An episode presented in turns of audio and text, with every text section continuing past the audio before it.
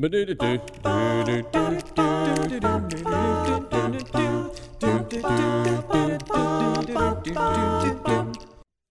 hello there, and welcome back to the podcast. This is Jonathan Edwards of pureandsimplebible.com.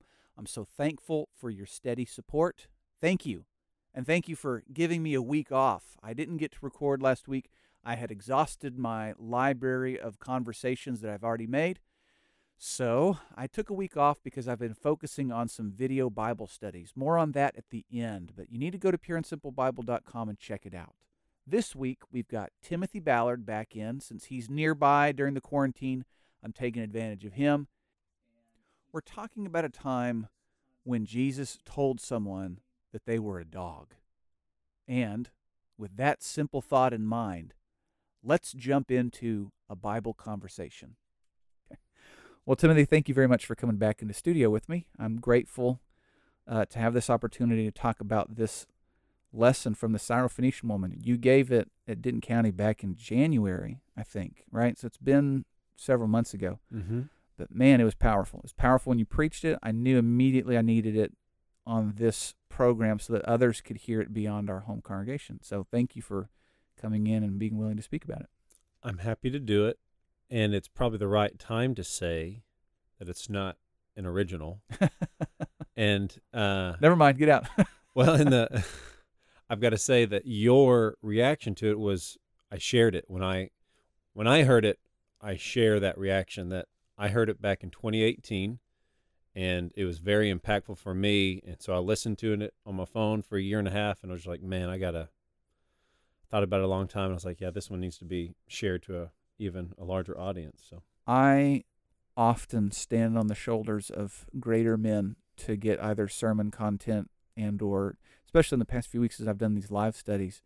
Um, I mean, it, it's all stuff that I have to study, but my dad has been very helpful in giving me some notes. And you know, if I'm working on a series, he's like, "Oh, I've got something on that. You want to look Yeah. at it?" I'm always like, "Uh, yes, thank you." you open up with a question, and uh, you you say, "How do you define yourself?" Maybe you could begin there by talking about our need for self awareness, our, push for it, etc. What, what what do we need to know about ourselves? Well, imagine having to be confronted with challenges in life and you don't know how to respond or react to them, or you have no construct for understanding who you are and what is the best way to deal with the situation that you're in. Yeah. And so we look at the the confusion in our world and people are struggling with self-identity. They don't know who they are. Right. And so it's easy for them to go jump on some kind of group and Mhm. oh man, I Mhm. kind of look like these people, so maybe I should think like them too. Right. And so with as much confusion as there is, especially with young people, and um, you know, we've been talking about how we identify ourselves as a culture. Um, we've been talking about how we identify ourselves as a race, as occupation, and even the conversation of people not knowing how they can identify themselves uh, in in a gender is becoming a part of the conversation. Mm-hmm. And so, as God's children, we must be able to define ourselves. Right. And the only thing that we can have confidence in is defining ourselves by the one who died for us, Mm-hmm. and that's Jesus. So that's kind of the the I, you're you're spoiling the ending and saying that this is ultimately what we should do is we should have an identity in Jesus. But now we get to go through the content to help us appreciate that. And uh, I like how you you mentioned this uh, concept of a lot of times people define themselves by what they're not. Could you talk about that for a moment? Sure. I think there, there's a danger. We've got a great uh, story that even young little children know of Jonah in the Old Testament. And there's a danger in the story of Jonah when we're just trying not to be like the Ninevites. Mm-hmm. In the New Testament, um, specifically in the church in Rome, they had the challenge of people trying to define themselves culturally by who they grew up as, Right. Jew or non Jew. Right. and um, defining themselves by who they were not. Oh, I'm not that person, or I'm not on that side, instead of who they are. Now, as we come to define ourselves by who we are, we understand who we're not, Mm-hmm. what we shouldn't do, and who we shouldn't be. Right.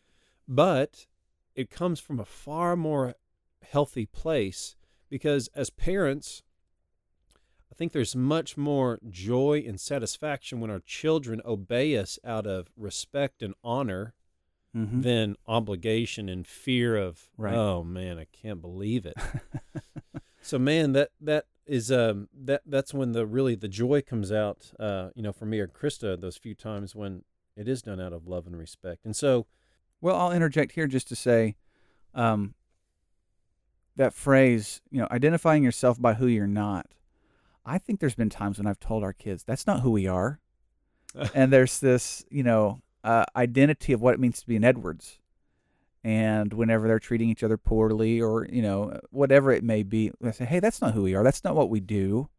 We're identifying by what we, we're not supposed to be. And you're making a case in this that uh, we, while that is uh, human nature, a, a Christian is hoping to identify by who they are, and that is in Christ. Their identity is found in Christ. Um, now, let's look at Isaiah chapter 11. And uh, you use this as kind of a catalyst to jump into the narrative that we're going to use in the Gospels. So, how does Isaiah 11, uh, or rather, what? What does Isaiah 11 have to do with self awareness as we begin to talk about Jesus? Well, there's a prophecy that Isaiah gives, and he declares that when the Messiah comes, when the King of Israel comes, that he, it was going to spring out Mm-hmm. from the root of Jesse. And so when when we kind of apply this idea of it springing out, um, and he even you know uses this term, the root of Jesse is going to be the lineage of Jesse. Think about a tree and where the roots hang out. The roots are underground. Mm-hmm. And even when you kind of see them on top, you know that they're kind of going deep and there's a lot more to them. So he says that he is the root of Jesse, but this Messiah would spring forth and become a signal or a banner. And so when we think about banners, banners aren't something that are small and meant to be obscure. No, they are for everyone to see. The billboards on the side of the road, that company is paying for that billboard because it wants as many people as possible. And so this banner was not just for the Jews. It wasn't Mhm. just for the people who had always been in, but it was a signal for those who he would draw in. It was for everyone. And so it was going to be something that was going to start with the Jewish nation, but then it was going to be something that was going to go out to everyone. And there was this timeline to how that would happen. Uh, when Jesus arrived, he primarily interacted with the Jews. And, um, you know, there were some healings and miracles that he performed, and he would tell the people, now listen, don't go tell anybody about Right. this. Right. And I was kind of thinking earlier how I wonder if when they immediately ran off and started telling people, if Jesus was like, well, okay, yeah, I understand that that was a big deal. Yeah. Um, he chooses twelve young men uh, to help him in this uh, this message of spreading, and these twelve guys that he brought on to help him in this goal of spreading the gospel, we'll see in some of their interaction in the gospels that they just they didn't always get it. Right. And that's the problem with even us sometimes, that sometimes we just don't get it. And this is the problem with those who were following Jesus, that they didn't get his intent and his goal yet. Okay. So with that in mind, this concept from Isaiah 11, you have a root that turns into a banner. Uh, there's the background of Jesus with his ministry, the 12 who they didn't get it, etc. You've kind of uh, framed our our story in Matthew chapter 15. So what do we see and what are we looking at in Matthew 15 specifically? Okay, in Matthew chapter 15, hopefully, maybe envision in your mind one of those maps in the back of your Bible. Okay. We've got uh, Judea, you know, down in the south, and there was Samaria a little bit farther north, and then Galilee up to the north that Mhm. was, you know, flanking right there on the western side of the Sea of Galilee, where these a lot of these guys were fishermen. Yeah. So Jesus is up there in the north, and at this time, a a group of Jewish leaders make this seventy mile journey north up to where Jesus is. They know he's up in the area. They go up there because they have framed back at home a trap for him. Uh huh. So they go up there and they say, Why aren't you teaching all these people that are now beginning to follow you? How come you're not teaching them to obey the traditions that we've added onto Scripture? Right. How come you're not teaching them this and this? So Jesus answers them and he answers them. And then eventually he tells them, You know, what goes into a body isn't what makes it unclean, but it's what comes out of it. Right. And they looked at him with puzzled eyes and really didn't know what to do with that. and so we come to this interaction of Matthew chapter 15 where Jesus is answering in all these fantastic ways. And then in verse 21, it says, Then Jesus went out from there and departed to the region of Tyre and Sidon. So he's over near the Sea of Galilee, and then he heads off northwest out to the Mediterranean coast. And so Jesus is facing a lot of opposition. Imagine day after day just being like a gauntlet. So at some point, you know, we we kind of read of Jesus down in Jerusalem having to, at the end of the day, kind of depart and go to the garden, go to this place of kind of rest where he can kind of be alone. This is another one of those times where he decides to leave the region and go out to the coast. And I believe the reason he goes to this place is to get away from the action Mm-hmm. because the, the places that he was heading to, the people who were following him wouldn't have been comfortable going there. Why not? Why would they? I guess want to avoid that place way up north. The reason Jesus went to this area is because the opposition would certainly not feel comfortable going there either. Uh huh. Matthew records that Jesus goes there, his disciples are with him. The crowds probably don't follow him there, but it was probably an area that had heard of who Jesus was Right. But probably know where the disciples had been before. Jesus travels to this place, and in some of the uh, translations, the top of the heading says that Jesus meets a Syro-Phoenician woman, Right. but Matthew calls her in verse 22 a Canaanite woman. Ooh, the name Canaanite. Right. What's so bad about it? Well, this is one of those kind of classic rivalry situations. Okay. UT Longhorns, OU Sooners. I guess has that hasn't been a rivalry for like ten years, sadly. Oh, it's But- glorious. It's glorious. um, you know, Yankees, Red Sox, Cowboys, uh, Eagles. You know, at the end of the game, those guys. There's always there's always a kind of a big build up to those things, right. and at the end of the game, they shake hands and everything, but they really don't like each other. Sure. And then the dust settles, and you know, the season goes forth. But this is different than than baseball or football. This is going back centuries, centuries. The Canaanites versus the Israelites. I mean, we're going back to when they crossed over into the promised land and maybe Right. even before that. Right. Yeah. Imagine you getting displaced because Israel came in Uh-huh. and whooped up on your family and kicked you out. And so this was a rivalry that went back a long time. And so the Jews viewed the Canaanites as a pagan people with pagan gods who were in their land Mm-hmm. and who had always been their enemy. And so this kind of gets ingrained in the culture. And maybe generations came after and they really don't know why Right. things were rough between them. But man, you just stayed away from who your grandpa stayed away from. Right. It seems like that's the ones where it's the most ugly is when you don't know the origins of why you hate that person or that clan, but you're just going to stay away because that's what the way it's always been. Every great narrative has something like that. I think about the Hatfields and the McCoys, Yeah. the Montagues and the Capulets. Right. So here we have the Canaanites and the uh, the Israelites. So he goes to this place, and the first person that you see him interacting with is a Canaanite. Mm-hmm. You could just expect this from the Lord.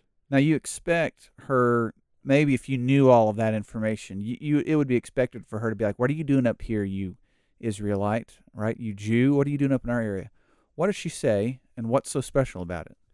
Well, think about it from the context. I mean, we're, we're able to look back on this side, but think about it from the context of these young men. Mm-hmm. They're in a culture that define themselves by who they're not and Uh-huh. who they stay away from. Right.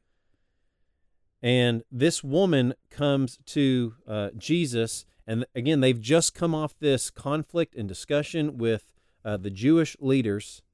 And a Canaanite woman comes, and this is what she says She says, Lord, son of David. Okay. What does that mean? Well, she's on the other team. Uh huh. Back to the football analogy. Imagine if the quarterback went to the opposing side of the field and asked their coach, What play do you think we should run?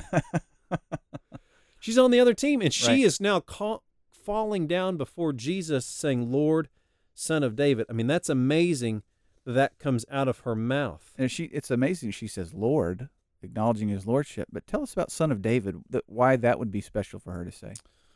Yeah, that would have definitely rung in the ears uh, of the disciples. That is a title that's linking him with the lineage of the kings of the Old Testament. And so God was going to redeem all nations, and he was going to do it through Abraham's family, which was then even narrowed down to where the Messiah was coming from, the root of Jesse. Right. He was going to come from David. Uh huh. So God was going to use, even within his people, a very narrow lineage Uh huh. uh, to bring uh, that saving into the world. And so, you know, in the Old Testament, we see this kind of broad getting narrowed down to where Jesus is. And then when it gets to Jesus, it goes out to all nations because God's people had messed it up. And so he redeems and he takes it to all. And this lady, in this moment, she recognizes something about Jesus and says, You are the son of David. Now that make that makes me think, you know, if I'm going through this for the first time and I'm kind of going real slow, it makes me think that she is looking at him as the hope of something or as the answer to something, not as an enemy. So what exactly happens next? I mean, how does she um when she thinks about Jesus, you know, what is she going to be thinking about? Well, she might, who knows, she might have witnessed one of Jesus' miracles around the place. She might have, around the place, uh, around the, that part of the world. Um, she might have known of someone that witnessed a miracle back down in Judea and who had traveled. So Jesus has been in his, in his ministry about a year, Right. been healing a lot of people. People have been coming into Jerusalem and they've been going back out. And so she had heard about what good Jesus had done and what he was capable of. And Yeah. so there is something very compelling about these people who are not Jews, and yet they are still looking. Mm-hmm. Oh, they're desperate. I mean, her request and others like her.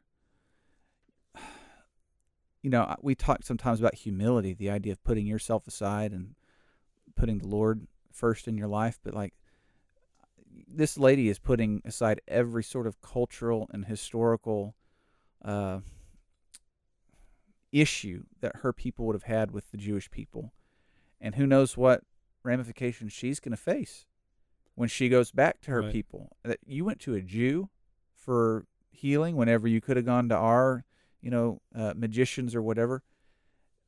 So she's going to have a lot to, I guess, take away from this whenever she goes home. But I find it amazing how she's interacting with him. She seems pretty desperate, right? Yeah, she was absolutely in a desperate situation, but she had heard about who Jesus was.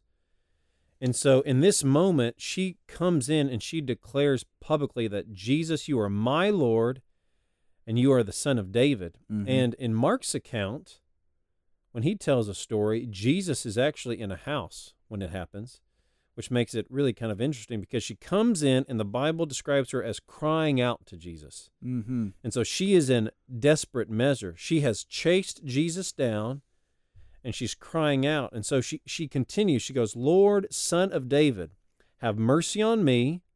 And then she describes the nature of her request.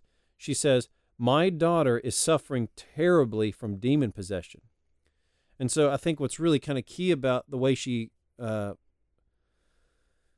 makes this statement to the Lord is she is defining her need based upon who she's speaking to, Right.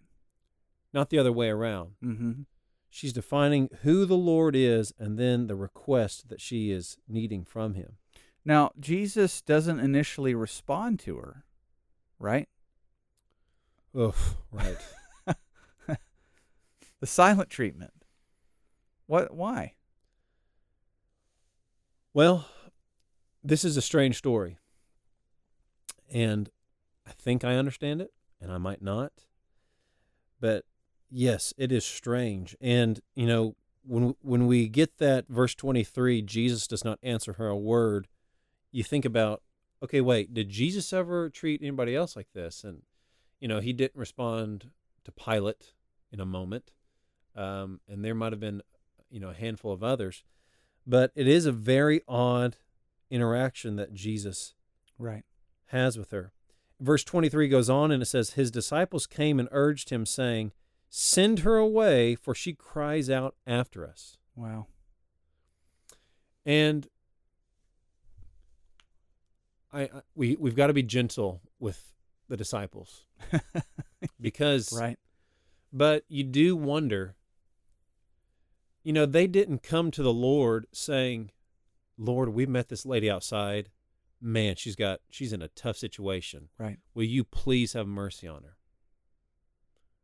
Lord send her away she's wearing us out and so we're going to give a lot of attention to this woman. She has profound faith. She's really moving this story along. And yet, it's really not a story about her. This story is about the disciples and something that Jesus really needed to teach them. And so, if it's a story for the disciples, it's a story uh, for us because, um, you know, these disciples didn't say to Jesus, Oh, please heal this woman's daughter. Right. They say, send her away. And so I think about these 12 young men and the things that they needed to learn. And it makes me reflect on some of the most awkward moments in the New Testament. Some of the moments that make us go, ooh, did they really think that or really say that? Right. Come out of the mouths of these 12 guys. Uh huh. And just to remind us of some of them, in Matthew chapter 20, verse 20, James and John, whether or not they asked their mother to do this or not, Mm-hmm. Their mother went to Jesus and asked him if her two sons could sit beside him on his throne. Right. And the other 10 were not cool with the request. In Luke chapter 22, they're traveling and the disciples can't find anything else to talk about. So they're going to talk about which one of us is going to be the greatest in the kingdom. And then in Mark chapter 8, Peter takes it upon himself to take Jesus aside and rebuke him and correct them. Right. You know, fun fact about these things and others. This is one of the great evidences that the Bible is real, because uh, a lot of historians that are commissioned by great kings, etc., always leave out the embarrassing details of their ruler. Those guys could do nothing, could do no wrong, but yet the Hmm. apostles who wrote these stories really kind of embarrassed themselves and that's one of the evidences that many scholars look at to say if if they had been lying why would they make themselves look bad Yeah. why wouldn't they make themselves look pious so that's an interesting thing now in uh, these guys uh, when peter says lord send her away Can we can we do another interesting thing? oh yes please This one gave me goosebumps. In Matthew chapter 16, when Peter when Jesus is asking his disciples, "Who do men say that I am?" and Peter says, uh, "You are the Son." What does he say? you are the christ the son of the living Yeah, god You are the Christ. Yeah. Jesus says, "You know, right you are, Peter, son of Jonah." In Acts chapter 10, I bring this up because we mentioned kind of Jonah at the beginning. In Acts chapter 10, when Peter gets the word that he's going to take the gospel to the Gentiles, do you know where he was? He was in uh, we're, we're doing bible trivia he was in joppa He was in Joppa. and yeah he was up the a- same place Jonah was when he was fleeing the Lord and not going to go to the Ninevites. Aha. So we have a prophet of Israel called to go to Gentiles. We have an apostle of the Lord called to go to Gentiles. Mm, What a connection. what a connection. and so let's just imagine for a moment, since it was usually Peter anyway who said, Lord, send her away. Right. She's wearing us Yeah, out. this one was wearing. A, she would have had to have fought through them to get to Jesus, right? I would He's in the middle, and it's crowded. We, there's probably more than twelve people there. This is. She reminds me kind of like the woman who had bleeding for twelve years. You know, going to touch him at all costs. Going to Mhm. get to him at Mhm. all costs. Anyway, I know we're going to talk more about that later on, but uh, let's consider. Um, well, Jesus finally answers. okay, Thankfully, he, he opens up his mouth. But he says, I was sent only to the lost sheep of Israel. So, okay, you could say, oh, good, he did answer, but the answer is not a compliment. right. What does it mean? I was sent only to the lost sheep of Israel. Well, in my mind, Jesus is saying, I'm not here to deal with the Canaanites. Right. I'm here to only deal uh, with the uh, the Israel nation. And if Jesus really, really wasn't here to mess with the Gentiles, you know what he wouldn't have done in Matthew chapter seven when the centurion asked him to heal a servant. He wouldn't have healed a servant. But Jesus has already interacted with Gentiles. He has already preached on the other side of the lake, where he cast out the demons, and we're going to come back to that in a little bit. And so Jesus has proven that he will minister to the Gentiles. But in this moment, he says, I'm done. I'm not dealing with anyone other than the lost sheep of Israel. And in one sense, yes, this is accurate because there was an organizational plan to how the gospel was going to go out. It was going to be first for the Jew Right. and then to the Gentile. And so, yes, he had been sent to the lost sheep of Israel. Mm-hmm. But someone in this crowd hears him say this. It's the disciples and this woman. And so the woman comes to him crying out again. She says, Lord, help me. And so, you know, perhaps she busts through the house or through the wall that the uh, disciples had made to keep her out. And she falls at his feet and she exclaims again, Lord, help me. She is crying now. She is desperate and she has chased Jesus down. She's not going to take no for an answer. One of my favorite parts of this study is that concept of she chased Jesus down. And I, I thought maybe you might want to take a minute to describe what she did versus what many think about Jesus today in our religious community and how maybe we might have it a little bit backwards. Mm. Well, hmm. Maybe we ask too much of the Lord when we're not willing to chase him down, Mhm. basically. Um, but I think there is in the kind of in the culture of Christianity out in the world, it is Jesus come to me, Right. come into my life. I'm Mhm. willing to be changed, but I need you to show up to do it Yeah. instead of people willing to change their life and to define themselves by who Jesus is, instead of saying, I still kind of want to stay comfortable and I'm going to kind of craft or find a, a religion that suits me. And so I'll, I'll take Jesus on my terms instead of people abandoning everything and going and falling and chasing Jesus down. I feel like we've got just the smallest, most, you know, tiny percentage of an understanding of that over this past month and a half as the world has kind of just been rocked a little bit about can you or can you not uh, worship God? Can you do it the way that you've been convicted by the scriptures or and if that's taken from you what do you do i feel like we're as a brotherhood kind of maybe grappling with that a little bit Mm-hmm. and uh, man, what a powerful image that her number one concern was not how she was going to be viewed by anyone else around her. Her number one concern was, I've got to get to Jesus. And so that that's powerful for me. Makes Sure. me want to have that same sort of mindset. Um, now, why why is she not going to take no for an answer? I mean, I, I really like earlier how you mentioned that, you know, Jesus has obviously got something going on here because he's already helped Gentiles. So he's not a racist, you know, just telling her no. But there's a bigger lesson here. Um, and so I, I'm thankful for those other times where he just kind of helped Gentiles whenever they asked for it. But we're still getting to the heart of her.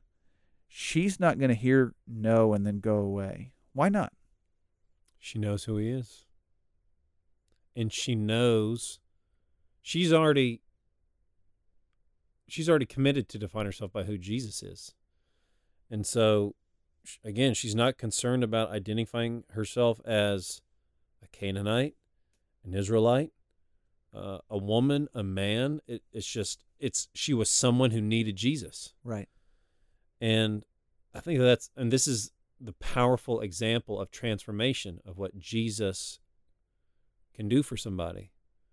Um, he can break down any barrier, any any kind of barrier that we put up Right. of culture, of society, of all that kind of stuff, and um, and be all that we need to be transformed. And so, I I mean, I think she does this because she understands that she's responsible for something. She's responsible for herself, and uh, she's responsible for her daughter, and she understands that Christianity or just being a follower of Jesus can't be passive. Yeah. It can't be something that is you do casually or you do when it's convenient. That's right. Now, man, this is just such a beautiful picture. And if this was the end of the story that she's and then Jesus granted her request, you know, we would miss out on what is called the world's most terrible parable. No, that's I didn't say it right. The most terrible parable in scripture. That's what you write down in your notes. So it's maybe not great. maybe you could tell us the most terrible parable and then explain what's going on. Jesus says, It's not right to take the children's bread and toss it to the dogs. Wow, if ever there was a cliffhanger where you may be so upset with me that I get hate mail, it could be on this one because if I were you, uh, to hear the most terrible parable in scriptures but then not have it explained, oof, that would be tough. But we did record it and it is going to be available next Monday, Lord willing. And uh, so if you're watching, or rather listening in real time, then you have to wait a week. And I guess if you're listening to these episodes later on back to back, then you could just start the next episode and you'll get the answer to it. So you need to go to the website and check out a bunch of information. While you're there on the home page, there should be a uh, what to do during the corona crisis page. And I've just wrapped up, uh, or rather, I'm wrapping up this week a seven week series of Bible studies that I recorded live. And I still got a few to go in the moment, but uh, if you're just listening to this podcast later on, there's going to be over 42 live Bible studies that were recorded over the past seven weeks. And uh, there's nine different Bible series that you can go through. Just a lot of content for you. So check it out over at pureandsimplebible.com on the home page.